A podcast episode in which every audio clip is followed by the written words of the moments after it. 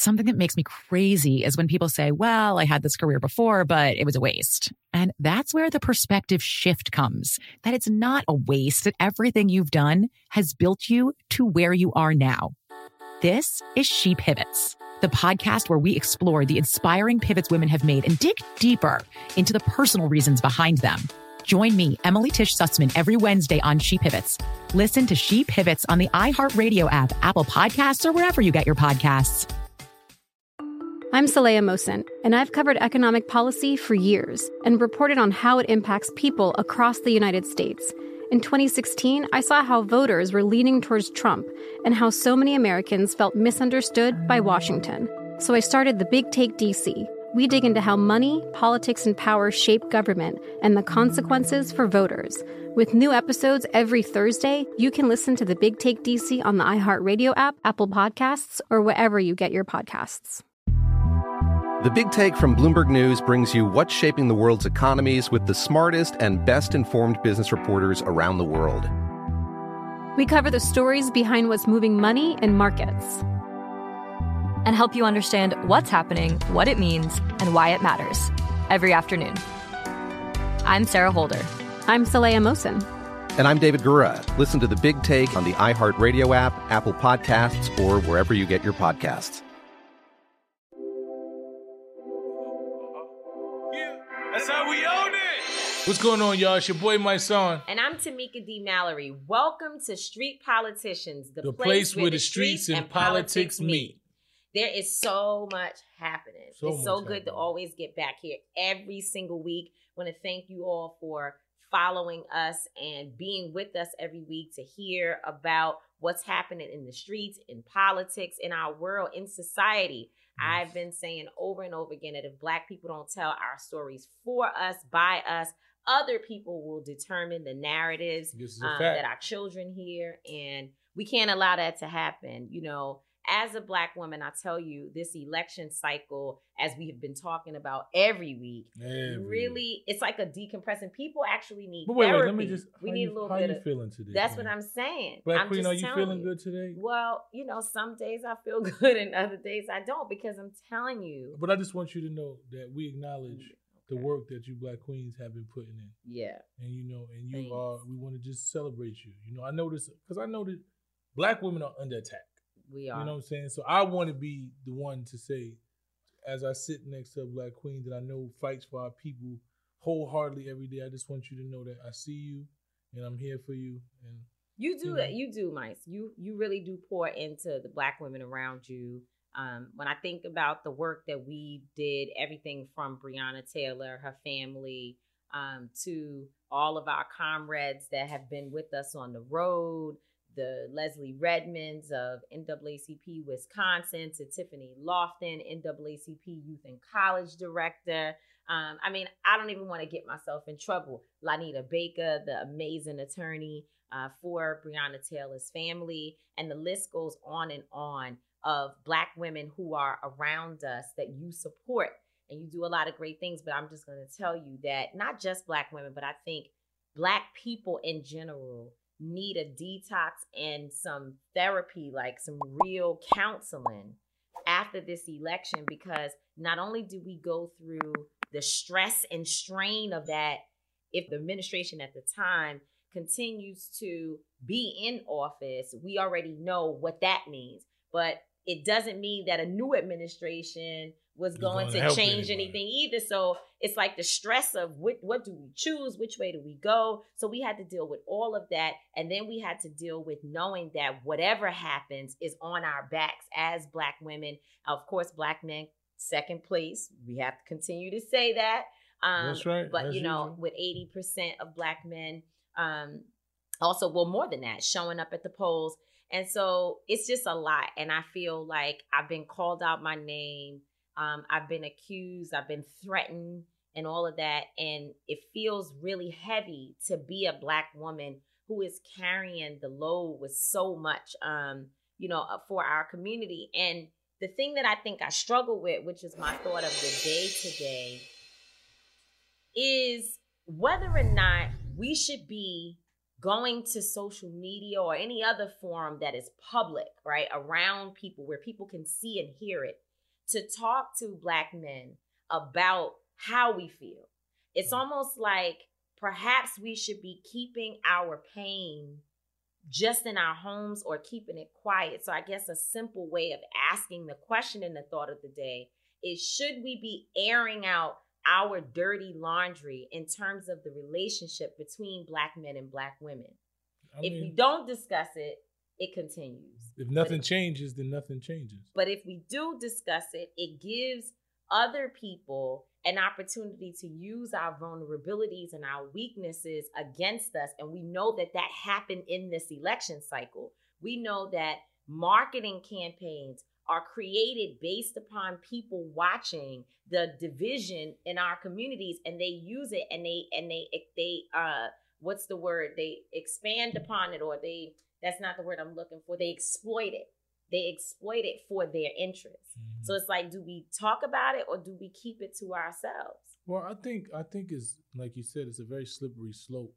You know, I think as a black man, for me, when I'm talking about my own issues, you know, I want I want to be held accountable. You know, I, am not calling out black women and saying, "Yo, black woman, you're not doing this and that." I think that's dangerous. I think that shows a division between black women and black men. I think if like you've always said, y'all need to go and deal with y'all. Don't tell black women what we need to do, or white people don't tell us what we need to do. You need to go talk to your cousins and your uncles. And I think I started it started to resonate with me. Like the thing, the toxicity that we dealing with in, in our communities as black men, things that we dealing with and that we're not addressing, that we we we continue to play out and that's not changing within our communities, within the way we deal with our women, the way we deal with each other, it's something that we got to be held accountable, and we gotta we gotta utilize all forums to have this conversation. It's easy to, to do it behind doors, but when you publicly take responsibility for something that's going wrong and saying, yo, as black men, you know, I don't think we doing all we can. And then brothers get mad, like, don't say that. You giving the enemy. No, I'm I'm holding myself. I'm not saying you. I'm saying we. I'm, I'm telling you that even though I, I feel that I'm doing good, but I feel like I'm not the majority. I don't represent the majority of what's going on. When I'm hearing black women talk about how they feel around most black men, they not they don't feel safe. They don't feel like they always protected. That's a problem for me. Mm. You know what I'm saying? Even if every black woman around me is like, "Now you make us feel safe," but it's other people. I, am not gonna say, "Well, I'm good." Don't put that on me. No, because I'm a reflection. I don't see people want to win with the team, but they don't want to lose with the team. Mm. You know, people want to say, "Well, don't tell me I had 35 in the game." You know what I'm saying? Even though we lost, I had 35, And when you win the championship and you only had two points, you be like, I don't care. We won the championship. Mm-hmm. So it gotta be we when we winning and we losing. So that's what I say as me. For me, as black men, my duty is when I see that we lacking in something or I feel like we can be doing better in something, to call it out, to be held accountable, to say, hey, we can be doing better. Not saying that we all we not all there's no monolith. We're not all doing anything.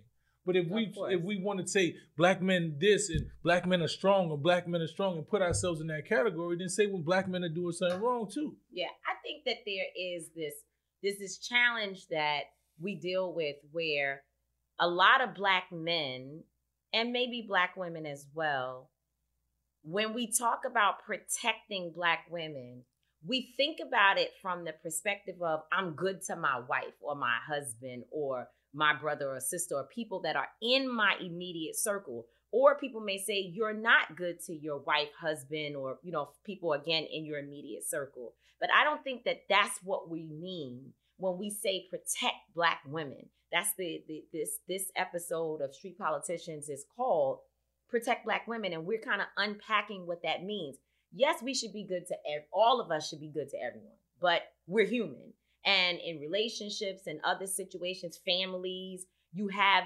challenges, you have debate, you have circumstances. But what we're talking about is as a community, as a whole, how do we um, really make ensure that we are not inflicting more damage and harm systemically mm-hmm. on our people and individually too. Yeah, individually, absolutely. But for me, it's like if I see young boys sitting by watching while a exactly. girl is being beat up, um, and either by their friend or by someone else, and they're not uh, intervening enough to say, "Hey, you know, this is not right because this is what I hear. This is what I hear, especially when I'm watching these videos on social media and you see a girl and she's being attacked by, um, you know, by a black man or by any man. Well, what does she do to cause that on herself? That's what I mean. That's like it's a it's it's a it's a twisted systemic mindset that if the black woman is being harmed, she caused mm-hmm. it somehow. That's very different from me saying, well, you know, uh, uh, uh, my mother and I don't get along. My, you know, like my son and I have our challenges at time. Yes, those are relationship things that have to be solved. But we're talking about how we as a community mm-hmm. really wrap our arms around black women and perhaps both things go hand in hand that you mm-hmm. can't treat your community well if you don't have good relationships with your own family members but it feels like we're in a place where people people remove themselves from being a part of the we because their personal life is together. So then it's like when you're saying it, they're like, oh, I protect black women. Mm-hmm. You know, I fight for mine. It's not you fighting for yours, it's us fighting for one another. And black women have continuously shown up for black men. And I think I think for me, you know, this whole Meg Thee Stallion and Tory Lanez thing right. really put it in a different perspective for me. You know, I was always like, we need to protect black women and we need to stand up. You know, yeah, so, but you and I had a number I mean, we had a number, down. Yeah, because I was I was one of the people that felt like don't say me because it's not me. And then I started to realize it's a collective. We are we can't say black people this and black people that and then want to separate ourselves when it's not conducive every time. Mm-hmm. You know, so I started to acknowledge it. I, I give you a little props for a that. A little credit. Just a little bit credit. Not too credit. much. Not not too much. Because corner. I got a little credit. she'll go crazy, like she really did something. but the reality is, when I watch the situation with Meg Thee Stallion and seeing how many people was just come out of nowhere saying that B is lying, she's a liar, he didn't do this to her, and it just was like, why? How like, you, why what, like why why would you just assume that a woman who got bullet fragments in her foot and a man got caught with lie. a gun that he didn't shoot. Why would you think that she would just create a whole story? What What about your reality or your upbringing or your understanding of a black woman? What has she done prior to this to make you just instantly call her a liar? Well, it's because so much of how we are viewed as black women is based upon, and I think it's on both sides, the few who are liars, who lie on black men, who you know, say that he beat me when he didn't, you know, she's a she's a tramp, she's a this, you know, whatever, all of those things, the negativity. I think that there are some that have had those interactions and and even have had mothers that were not really good to them. Um, or mothers that they just hate for whatever reason, and therefore they translate that on, onto the whole. But what we know is that nine times out of ten, no, I don't even know of a man period. But I'm just to say nine times out of 10, black women or women in general are not going to just say somebody shot them that didn't shoot them. That's now, what I'm saying. You might say he hit me and he didn't, or he choked me, or he, you know, whatever. Those things we can go back and forth. But he shot me and he didn't shoot me. Like it doesn't even and you sense. shot.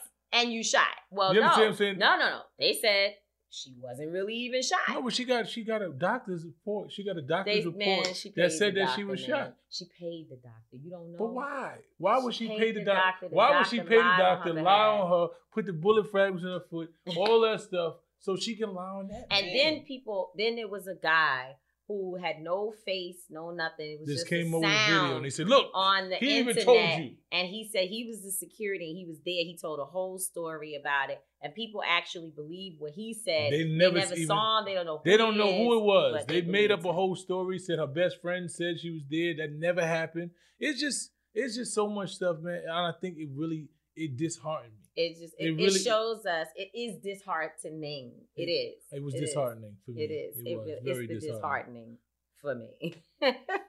so it's really, you know, protecting black women is the order of the day, and we have to keep talking about it. And I know people probably tired of it; they feel like we always talking about. It. But if we, we don't right. continue to exactly, if we don't, if nothing changes, nothing changes, and Let's so we have right. to talk about it. But somehow or another, we still got to figure out when is the right moment. You know, that's a fact. And speaking of Meg Thee Stallion, first of all, she had me in that incredible, incredible performance um, on Saturday Night Live, Dope. which I didn't even know. When someone texted me and told me about it, attorney Lonita Baker, I was like, oh, that's big. As if it was about someone else, because I just couldn't even wrap my head around, you know, how powerful that moment was for her to include my voice in her performance. And shout out to Kevin Liles, who is our board member at Until Freedom and That's was right. Shout out, responsible Kev. What's up, for Kev? making that happen. Um, and you know, Meg, like anytime, right? Like come Yeah, on man. up Like, here. listen, listen. You know, I don't. I believe that you know you have a lot going on. We just want you to know that anything you need from us, you know, you can utilize our platform. If you need us individually as a unit, whatever, man, we want to protect Black women. I believe you. I don't believe you made up no story about somebody shooting you. So I don't want. I know I see the trolls, and I just wonder to myself, what is this woman dealing with? How does she feel after she was shot, and she has to explain and have to defend herself about somebody hurting her? So you know, I just want you to know that we are with you, and you welcome Anytime to she come up wants here. to man. come to street Please. politicians, please. and you know, I've had dinner with Meg. Um, you know, I unless she's completely like a, a psychopath who is able to change personalities right before your eyes. I personally do not believe that the young woman that I sat and talked to and spent time with just made up a story about who shot her. That's just me, but that's, a not what we're here for to deliberate a legal matter. Um, It ain't even legal. It's ethical for me. Like Well, that's I, the legal part is whether he go to jail or whether they say he did it. The ethic part is me knowing that a man harmed a woman and trying to lie and act like he did. That's just ethics for me. Yeah. And every other man should hold that man accountable. Like don't let no nigga around you sit around doing no sucker shit and you ain't He's not- checking he's him. not a nigga. They're not niggas. We're not saying niggas. Okay. I apologize. Well, don't let no black man, no brother, green, anything sit around you. No harming- color. None of that. No color. What you say? None Colored people. above. You still saying colored people? No colored people. Don't No let no colored people sit around you and, and doing sucker shit to women and getting away with it, man. If you uh, condone sucker shit, then you a sucker too. Yeah, for real. That brings us to one of my brothers, a brother that I think is a dope comedian slash actor. You know, he put out this dope video about black women. He been talking about how he loves black women, and it, it touched our souls. So we was like, we gotta bring him up here, especially Yeah. when we talking about this topic. And that is none other than my brother Affion Crockett.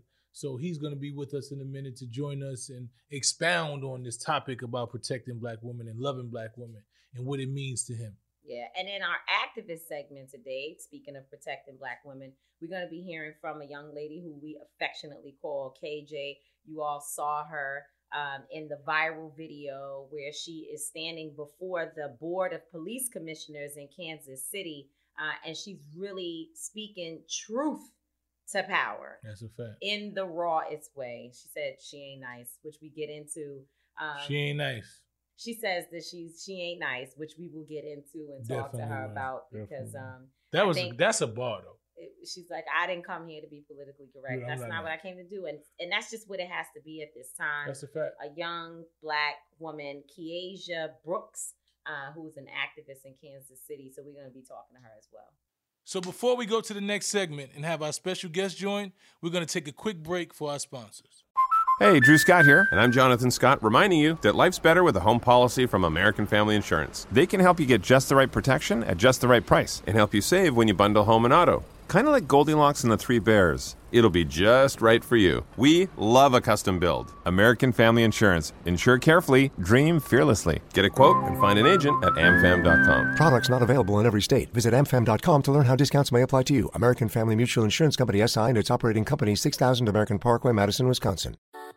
Something that makes me crazy is when people say, Well, I had this career before, but it was a waste. And that's where the perspective shift comes that it's not a waste, that everything you've done has built you to where you are now.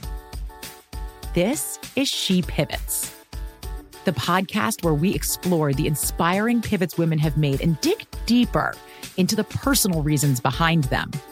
Join me, Emily Tish Sussman, every Wednesday on She Pivots as I sit down with inspiring women like Misty Copeland, Brooke Shields, Vanessa Hudgens, and so many more. We dive into how these women made their pivot and their mindset shifts that happened as a result. It's a podcast about women, their stories, and how their pivot became their success. Listen to She Pivots on the iHeartRadio app, Apple Podcasts, or wherever you get your podcasts.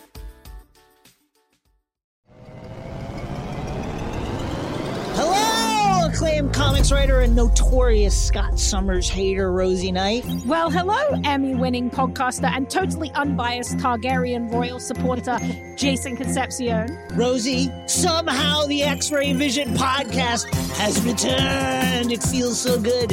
It does. And like always, we'll be here every week covering the wide world of TV, movies, comics, and geek culture. That's right. We'll be talking about Batman, heroes of that stature, and of course, we'll be inviting our friends in the industry to come geek out with us and share stories.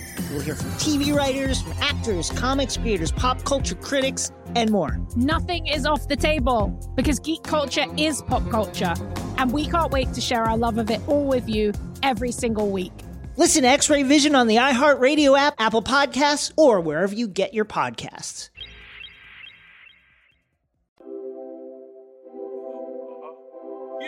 That's how we own it. So before you ask this question, don't let my presence affect you.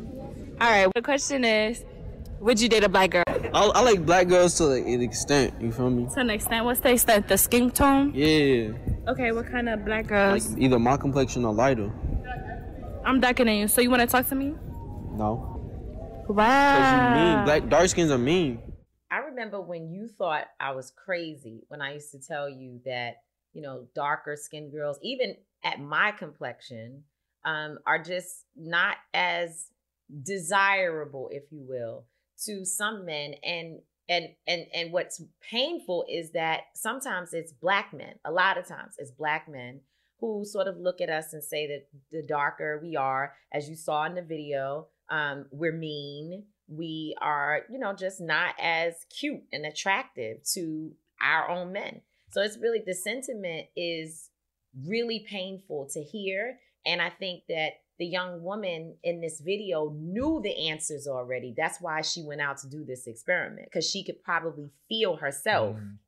That, I, Mhm. I, I mean, I get it, and I've learned a lot lately. I think growing up, for me, I don't think I think there was a stigma like, oh, you wanted to get the Puerto Rican girl or light skinned girl. You used to say it, but I don't think people was like they just didn't like dark skinned girls. Like now, I'm hearing that I'm just not attracted to dark skinned girls. You hearing actually dark skinned dudes that's midnight black talking about they don't want no dark skinned girls. So it's like, I think you know, it's a it's a product of slavery. You know, it's Yeah. it's it's trauma. It's it's it's a thing that we've been taught that darker we are, that the less we are, that you know. So I think Yeah, we're mean, actually feeding into it. You don't remember it, but really. and maybe and you know maybe our next guest can talk about it a little a little bit. But even in School Daze, right? Mm-hmm. There was clearly in that movie that we love, right? Everybody's on School Daze, but if you think about the colorism issues in that movie and the split between the lighter skinned girls who were looked at as being cool, and that was Tisha Campbell and Jasmine Guy, and then you had the darker skinned girls who were so who they they called you just a jigaboo. And and no, the jigaboos I think were the light skinned No, gires, no, but the no, wannabe. You know, the jigaboos was the dark skinned girls, Oh, and the okay, wannabes good. was the light skinned girls. Oh, oh, okay, That's what they right. You just a wannabe. You want to be white. Okay, exactly. So see, you remember that. No, I remember. And that was that was Spike Lee's whole thing. I grew up around in a multicultural. I'm from the Bronx, so it was so multicultural, and a lot of my family members were dark skinned, you know, we or light skin or brown skin.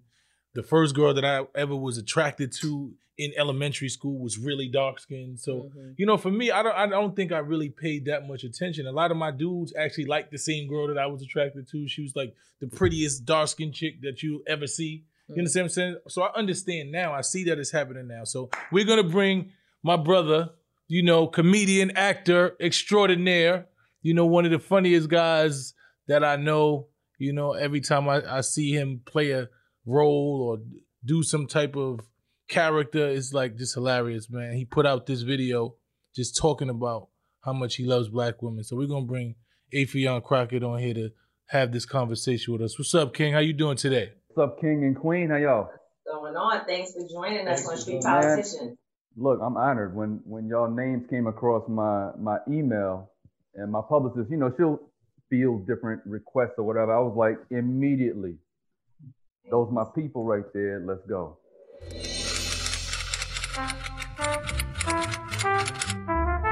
I can't imagine what this country would be like without black women. I mean, they've been on the front line, they set the stage, they cried the tears, they fought the fights of everything that was right. You're our mothers, our sisters, our wives, and daughters. Black woman, I love you. Black woman, I love you so much. So, what made you do the video? I mean, we needed it. Let me just tell you, it was really appreciated. I know I needed to hear um, black men, especially the little black boy who I saw in the video. I needed to hear that you all love black women, and we know it. Of course, we know black men love us. But if you Right. let the media tell it, there's such a stigma and there's so much division between us. And so it's great that you use media to dispel the myth. Yeah, I mean, look, that's a long conversation, but I mean, let's start it. Um, for me, I just it's it's just so blatant how we are depicted in the news, in the media, and movies and TV, and you know, it's always slave this and uh, oppressed uh, version of that, and I'm as an artist, I'm tired of it, right? But in in our society, right, there was a video by um, My Black is Beautiful years ago of all these beautiful black women saying "I love you, black man," and it was amazing. I was watching that joint, I felt loved. I was like, "Wow, that's that's amazing to hear." And in the back of my mind, I was like, "Oh, they got to have a male version of this too, right?" And about a year went by, and I I never saw the video, so I was like, "Yo, um, I, I I just felt compelled. I have a lot of black friends, I got sisters, you know, and I and I know how these sisters feel that black men overlook them. So I was like, Mm. let me get all the black men together that I know so that we can actually voice it because it's one thing to think it and to be in your own bubble and to just know what you know, but to verbalize something as powerful as saying, I love you, black woman, you just never know how far that can go. Yeah, we, we appreciate it, man. I, I was having an argument with a guy, like you said, that there are stigmas, and there is a lot of people who don't even understand the reality we're dealing with. You know, there's a lot of black men who are blind to the fact that what they believe is loving a black woman or the way that they loving a black woman is not sometimes not the way that they want to be loved.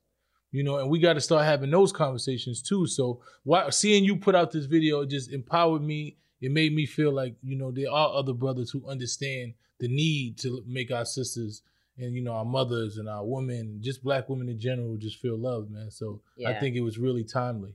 I remember one 100%. day, um, Mysonne was arguing with a guy. They were debating, and the guy started to say, and, and the whole point was, Mice was saying, we need to protect black women. We've got to do better. And, you know, there were so many men who came at him like, you know, we do protect our women. But the conversation with this one particular person boiled down to him believing that if he beats his woman, right, but then he fights someone else who may disrespect her, he is protecting her. And and and it was so difficult to get him to understand. And of course, you know what, for us, it's like he just must be some idiot. We don't got to deal with it. But the the again, his page was full of men who actually supported that stuff. You Yeah. know, it was like it was it was almost like trendy at the moment. Yeah. we got a lot of work to do. Yeah. Um, as as a community, like it's really it's really a lost um, mindset to love black women and for black people to love ourselves. And again, I can point to all the reasons why we are conditioned to not love ourselves and how. I mean, even down to the George Floyd tape and every other tape that we've seen black people getting murdered, right? That is a clear message. That is a clear statement that they want to send to us to say, Mm. this is how we view you. This is how you should view yourself. And so you shouldn't care when y'all killing each other and when, you know, a, a young black dude is hitting a, a young black woman in the face with a skateboard. Like you shouldn't care. And that that's the stuff that bothers me is, is knowing how long of a conversation that is to try to get the hope is to get our men, first of all, to understand that concept. We have to love and protect our black women in a real way, not in just, you know, for a week and hashtag about it. Right. And when you really when you community said thing. when you said George Floyd, what it brought up for me immediately is hearing him call for his black mother, right? Like everybody knows that the black woman gives life. Uh, not that all women don't, but we're talking about black people right now. So the black woman gives life, and that we carry everybody struggles on our back. We carry everybody's struggles, right? We we just thinking about this election. We were talking about that earlier. That 90 plus percent of black women continue to show up and save the country and and also be major supporters of the Democratic Party whether we are being treated fairly and given the resources and attention that we deserve or not but we keep doing it over and over again and you were saying, yeah. well, black men also. Yeah, that's what I was saying. Like, you know, we want to we want to give credit. You know, black women definitely saved the day everything, but we came in second place this time. You know what I'm saying? we definitely came in second place. But for me, it's like, how do how do we find this balance, Affion, in where we hold ourselves accountable, right, for what we understand is wrong? Because I, I I put myself in it, even though I feel like I'm one of the biggest protectors and lovers of black women ever. I say we need to do better. And then there's this pushback from black men that I'm feeding into a narrative that we're not already doing it. And then I'm trying to explain to them that I'm having conversations with black women who don't feel loved, who don't feel like we protecting them. So how do how do we how do you think it is that we balance between not not feeding into a narrative but still holding ourselves accountable? I mean, it's about ownership. You know what I mean? It's it's not enough for me and Mice to love our black women and protect and have this mindset, we have to say we, we as black men as the whole, we're all responsible because we haven't been perfect. You know what I mean? Like I've never beat on a woman, but that doesn't mean that I haven't gotten into an argument and talked crazy or, you know, mm-hmm. gotten mad and whatever that thing is, right? Um, so we have to first own that we all got to do it.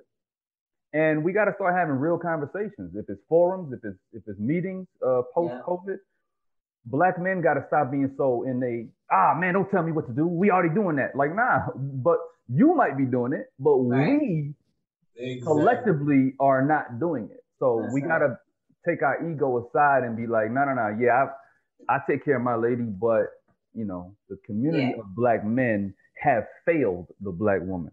Well, we we have to, and and and by the way, there are young black boys who are coming up behind you all. I have a young son who's 21 years old and sometimes the challenges that we go through, you can see that he has gotten too comfortable, you know, learning from society that it's okay to like go off when you want to on your black mother. And he and I have had many conversations about respecting your mother, but he is not alone. This is a is sort of a trend among many of my black women friends where they're talking about the relationships with their son. And of course, my son loves me to death or to life. Um, but it is something that needs to be dealt with. Now, the next time we talk, we got to deal with how Kamala Harris being on the presidential ticket uh, impacted the amount of black men who voted for Trump and against the Democratic Party. Wow. That's another conversation, but we may not have time to talk about that today. Yeah, I mean, look, um, Joe was a wild boy, but he's smart enough to uh, to know when to, to, to pick the right running mate, and and Kamala was perfect, and that positions her to potentially be the first uh, woman president. Uh, we already had our first black president, of course, in Barack, and it also helped that Barack was on the the the running trail with them on the, the promotional trail, the campaign trail. Um, but yeah, Kamala's gonna be. She, was the perfect person to increase that support of of black voters and uh, black women. Again, we love you, black women. You got we ain't got no choice but to love black women. I just want to know, you know, when we talk about this subject, and and I get so much back and forth. Like I've done probably I did um Nick Cannon show and we was talking about black women and how we need to protect black women, and I was just owning up for things that I might have done wrong. And it was so many people just beating me up, like black men, like yo, nobody want to hear this, and black women done this, and black women ain't perfect. You know, we talked about Meg Thee Stallion and Tory, and they like she gotta be lying, and Tory didn't do nothing to her. That beast Artisa, and it's like, do, are we dealing with a trauma? Is there is where do you think this anger is coming from that that you see that especially shows up in in this generation? Like, where do you think this anger is coming from from black men? You know, victim shaming comes from first of all lack of ownership, and uh, you're right, it's trauma. You know, no man who's hurt, who's been hurt, wants to admit uh, that there's you know there's some healing to be done. So that's another thing is black men we don't know that we need to heal, nor do we have the confidence and the security to go heal and go sit with a therapist and really uh, correct your traumas and heal your traumas because there's always going to be that conversation. There's always going to be that backlash every time one of us says we love black women. All they're going to be able to do is point the finger and be like, yeah, but all the black women I knew did this to me and, and they they aggressive and they this and they that. You know what I mean? But that all comes from a, a, a pain place. So if all you remember and all you know is the times that a black woman did something to hurt you, as opposed to being a man and manning up and, and healing yourself and, and seeking that that forgiveness also, all you're gonna do is keep pointing fingers and and when you finger point, it's gonna make you not look at all the the crazy stuff you did to to the black woman. So I think that's where that feedback comes from. It's trauma and it's lack of ownership. Ownership is a is a very important uh, concept that a lot of us don't practice. I, I definitely agree with that. Well, you know, we can have this conversation all day. We probably need to do like a round table with just black men and black women and just talk oh, talk through these subjects and just get everybody's perspective and understanding. But once again, man, thank you yes. for being here. Thank you for, you know, gracing our presence and street politicians with your knowledge. When we seen that video, we like we definitely got to bring Affion on here, man. Yeah. And I want to thank you personally for always supporting me. You know, for always being there, always giving, showing me love on my page and everything. So continue to do the work, brother, man. There's only a few of us out here that really, you know, that that aren't afraid to take accountability, aren't afraid to speak truth to power, and you know, and, and deal with whatever comes with that. So once again, we want to say thank you for being here. Thanks so much for joining us on Street Politicians. You know, this is a an endeavor for us that we really want to see grow and provide voice for what's happening in the streets and in politics uh, within our community. So it was so great to have you as one of our first guests.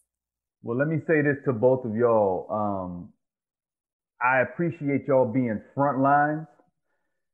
Hands down, y'all are both front lines. Y'all are putting yourselves not, you know, y'all not pulling other people and putting them in the front. You too are putting yourselves on the front line. You're getting arrested. And salute to my brother, Trey the Truth. That's my brother.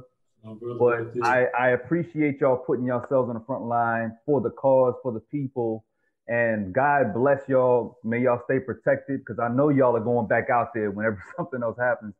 Um, because we all have a position to fight in this in this battle. But you guys are have determined that you guys are going to be front line and put your hands to the plow. So I salute y'all. We need y'all. And my son, you one of the uh, greatest MCs, man. I just want to shout your your your oh, bar man. came up, your pocket, your rhythm. He's a scrub. He's a scrub. He's a scrub. you know, see, look, the black woman, look, she want to call a black man a scrub. See, this is what this is what they talking about, man. Y'all can't give a black man no yeah, nah. Nah, but she she so knows much. she know what I do. But I appreciate you, Affion, for the love, man. Thank you. Continue to do the work. We appreciate the love. And we, we look forward to seeing yes. you soon. Peace. Peace. Salute. Salute. So before we go to the next segment and have our special guest join, we're going to take a quick break for our sponsors. Something that makes me crazy is when people say, Well, I had this career before, but it was a waste. And that's where the perspective shift comes that it's not a waste, that everything you've done has built you to where you are now. This is She Pivots the podcast where we explore the inspiring pivots women have made and dig deeper into the personal reasons behind them. Join me, Emily Tish Sussman, every Wednesday on She Pivots as I sit down with inspiring women like Misty Copeland, Brooke Shields, Vanessa Hudgens, and so many more. We dive into how these women made their pivot and their mindset shifts that happened as a result. It's a podcast about women, their stories, and how their pivot became their success. Listen to She Pivots on the iHeartRadio app, Apple Podcasts, or wherever you get your podcasts.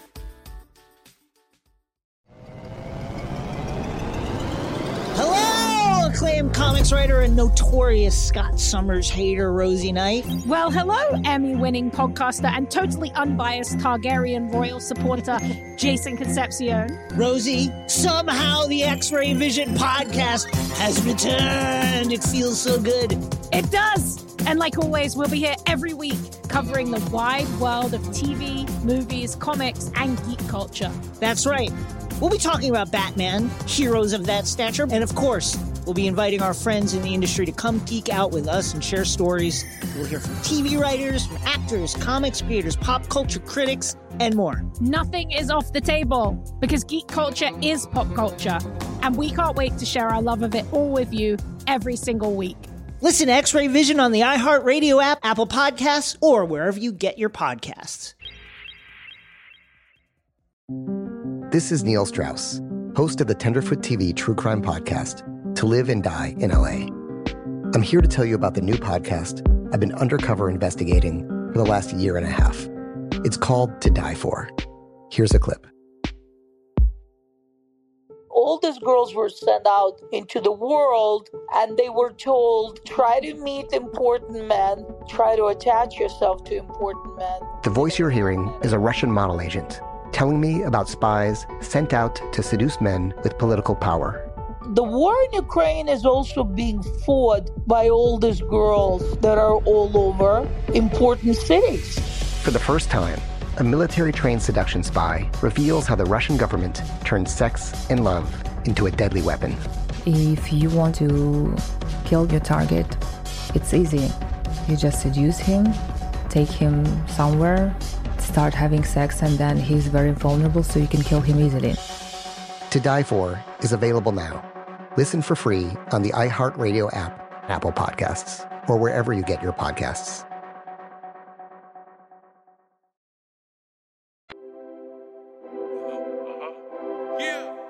That's how we own it. So, as street politicians, uh, activists have a home with us. We want to make sure that on every episode, we catch up with activists and organizers around the country who are doing great work on the ground and make sure that we give them an opportunity to tell their stories and to ensure that the narratives around what is happening comes directly from people who are engaged and who are actively working to make change.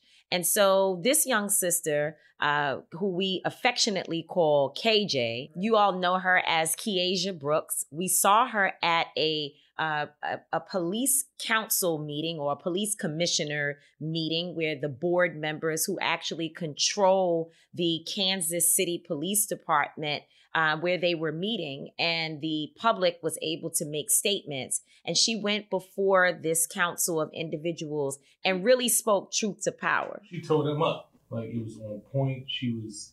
She said, "I'm not nice." Right. She And then started out like that. I'm not nice. Um, I'm not nice and I don't seek to be respectable. So I'm not here begging anything of soulless white folks and self preserving black folks.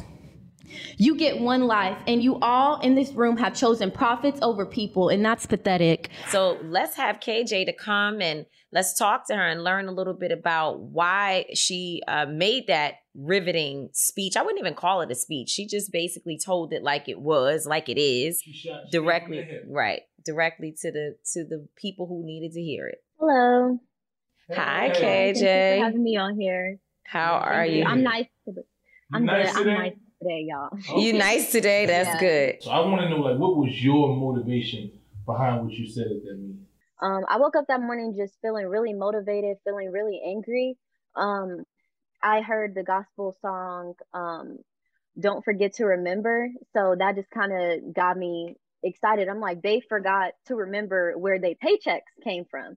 Um, so I wrote that speech as I was sitting in the crowd. Um, partially directed at a lot of the people who came who weren't really speaking their truth. They were speaking Mm. what they thought would sound the best. So I wrote that partially indirect to the people who came with us and partially indirect to the police board, um, who we rarely get a chance to see here in Kansas City. My main motivation was just, ang- I won't say anger, but you know, just y'all gonna get these this truth today. Had you been engaged in your local community and fighting against police brutality prior to this day? like I've been in every facet of activism. I've been with the young protesters. I've been with the like k- kind of middle-aged concerned parent activists, and then I've been with the older civil rights uh, leaders. Tell us about what's been happening to you since um, the the day when you spoke at the council meeting or the commissioners meeting. I, I left a friend's Halloween party, and I was just sitting in my apartment complex parking lot at like 11 o'clock at night, like I normally do to like decompress. and I saw their cars just coming through and how my apartment complex is set up. You really wouldn't need to come back there unless you were living there. They've been kind of just trailing around, um, and my security sees them all the time. But now that I've drawn national attention to them, they're definitely angry, and I can see that manifesting itself in in various ways. You're not you're not alone. So we've experienced the same type of intimidation. It's a playbook that they use but you also have to protect yourself. I'm glad to hear you have security. You need to be safe. And i guess the question would be what can people do to help? I do have a cash app for security. Um, i'm paying security which i'm paying taxes on at kcpd so with great power comes great responsibility. So I want to be able to dive into this work without having to worry about whether or not, you know, someone on the street could get me or someone in, Yeah, in KCPD. You have an organization, right? What is the organization and what is it that you specialize in? What is, you know, what is it that you your expertise in? Yeah, um, I have an organization that's co-founded by my comrade um, uh, Maria and I. It's called the Chingona Collective. Chingona is a Spanish word for badass woman, so it could apply to anyone of any Okay. race. but we're made up of Black, Latinx, and Indigenous women. Um, so we just work together. But you know, I'm Black. I want to work on Black issues, but you know, I want to be Mhm. there to support my sisters. Okay, so what what is your cash app? Because we want to make definitely make sure that people are supporting you and make sure that you are secure and make sure that your grassroots organization is able to thrive and you continue to do your work. Keiajah Gabriel is my first name and my middle name. It's on my Instagram at kgj kjg.brks. Um, it's a link in there. There's been a few fake pages popping up, but if you just go to my Instagram, like Yep. But thanks for being nice to us today. Yes. We appreciate you. We you. appreciate you. Even though we love to Yeah. see you fiery, but it's good to see that smile. And we're glad that you have security and people protecting you. So whatever we can do, you know, you got us on your side. Yeah, call us anytime and be safe, okay? Thank Take you. care I of will. yourself. Thank y'all Be- so much. Good. Be good good to you. Take care. Peace. Bye-bye. KJ is funny. Like, I mean, and I know And she's, she's not dope. trying to be dope. funny, but she's funny. And I like her. Um, and I think we need to do all we can to support her and make sure, you know, she Yes, I go to her Cash App, her Cash Cash App. App her. Support her. I went to um her I DM'd her the other day and told her that I wanted to it was just a cold DM. I didn't know her. Uh, but I said, you know, I want to give you some cash app.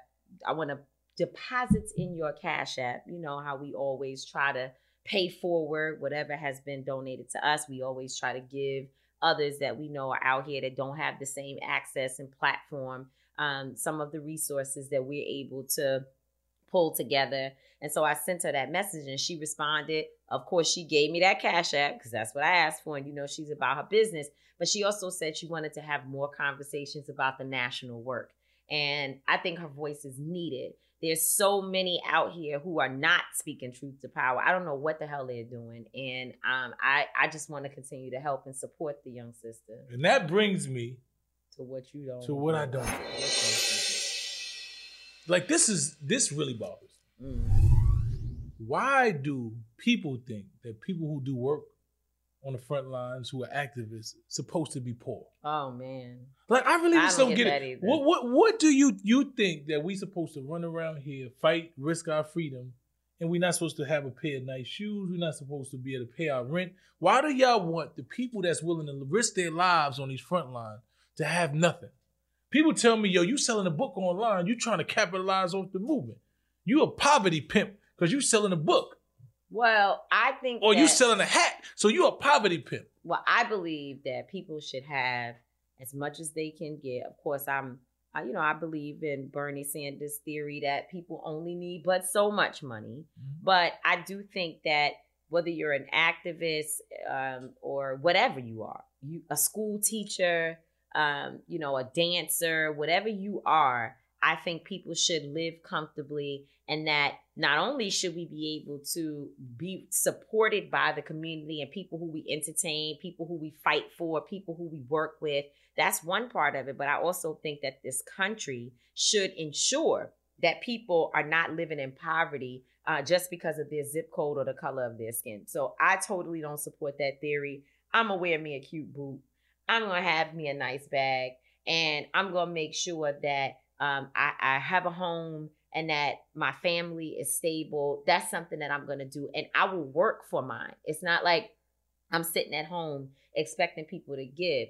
But I also I also understand that the media has created this narrative and it's been used to uh, to try to uh, to to try to you know pretty much uh, challenge the leadership of uh, black people in this Mm-hmm. movement. You know, it's been used as an opportunity to deflect from the real issues and to try to destroy the character of an individual who is trying to do work um, so that we don't have to talk about the issues of social justice. And I think that what happens is because the media, as Malcolm X says, it's a powerful tool and it's dangerous, right? It, it is so ingrained in your mind that you start to question the black leader who's doing whatever work locally and but then you are willing to give your money to something like the red cross who really also takes people's money and and most of the money that goes into the red cross is going towards the salaries of those people who work for the company the leadership or the organization uh, and and not nearly as much of the individual dollars are going to the ground to deal with relief. I mean, we know in New Orleans, still to this day, the city, the town has not been properly rebuilt. Yet the Red Cross received probably, you know, I I, I know it was millions, but it could have been even more than millions of dollars during Hurricane Katrina. Um, but yet somebody like Trey the Truth, who is our family, he's out there doing the work every single day on the ground, doing real relief work, That's going right. into the hood, buying trucks and other things, Picking people out of people up, hurricanes, doing and tornadoes, doing it all, and they'll it all. ask why why should why I gotta get give him the money. We just I just think you you know we got to do better, man. Like, Yeah. Like why are we questioning people that's willing to risk their lives for us? People why why do you want to see people that you know come from where you come from that's doing work, real work? Why do you have a problem with seeing them having some level of success, being able to survive, being able to have something nice or just not being broke and not living day to day? Like we uh, that mentality to me is so warped. But it's an enslaved mentality. It- it's- it's a warped ens- And it was mentality. and it was it was done to us on purpose because the entire theory, um, or at least one that I think has been extremely beneficial to our oppressors, has been to use uh, chaos and also to divide us based upon jealousy, based upon uh, some having and others not having. So it's like, uh, what do you call it? Deprivation. Like all of these things have been used against us, and it worked because it, it's it's ingrained in our psyche that we start to want to know why do, or what kind of car do you drive rather than having a conversation about the issue that I'm bringing to your attention. But you know, I think you have to, and I've learned from some of my mentors and leaders that you just have to keep going um, and not really stop to focus too much of your attention on that. It- it- sometimes, like I was questioned a few weeks ago about how much money we make and you know do how how is all of this happening? And of course then they started asking me it was supposed to be about me. And the next thing i know it became well what does how, how come my son doesn't tell us what he's making? Listen the president of the united states wouldn't show his taxes and when they finally found in which they had to crack the code over four years and when they finally was able to find some information $750 That's it. so did you fight him Yeah. Did you care? was you on that Five million more people went out and voted for him. Mm-hmm. Actually, Five million more people did go out and vote for him. The numbers went up in many, many situations that, you know, tells us a lot about this country. A lot. a whole lot. Yeah. Well, listen. Once again, we don't always agree. We're not gonna always be wrong, No, we're not always gonna be wrong. and we're not gonna always be right. But we can guarantee you that we will always be authentic. Street politicians. Peace. Peace. That's how we own it.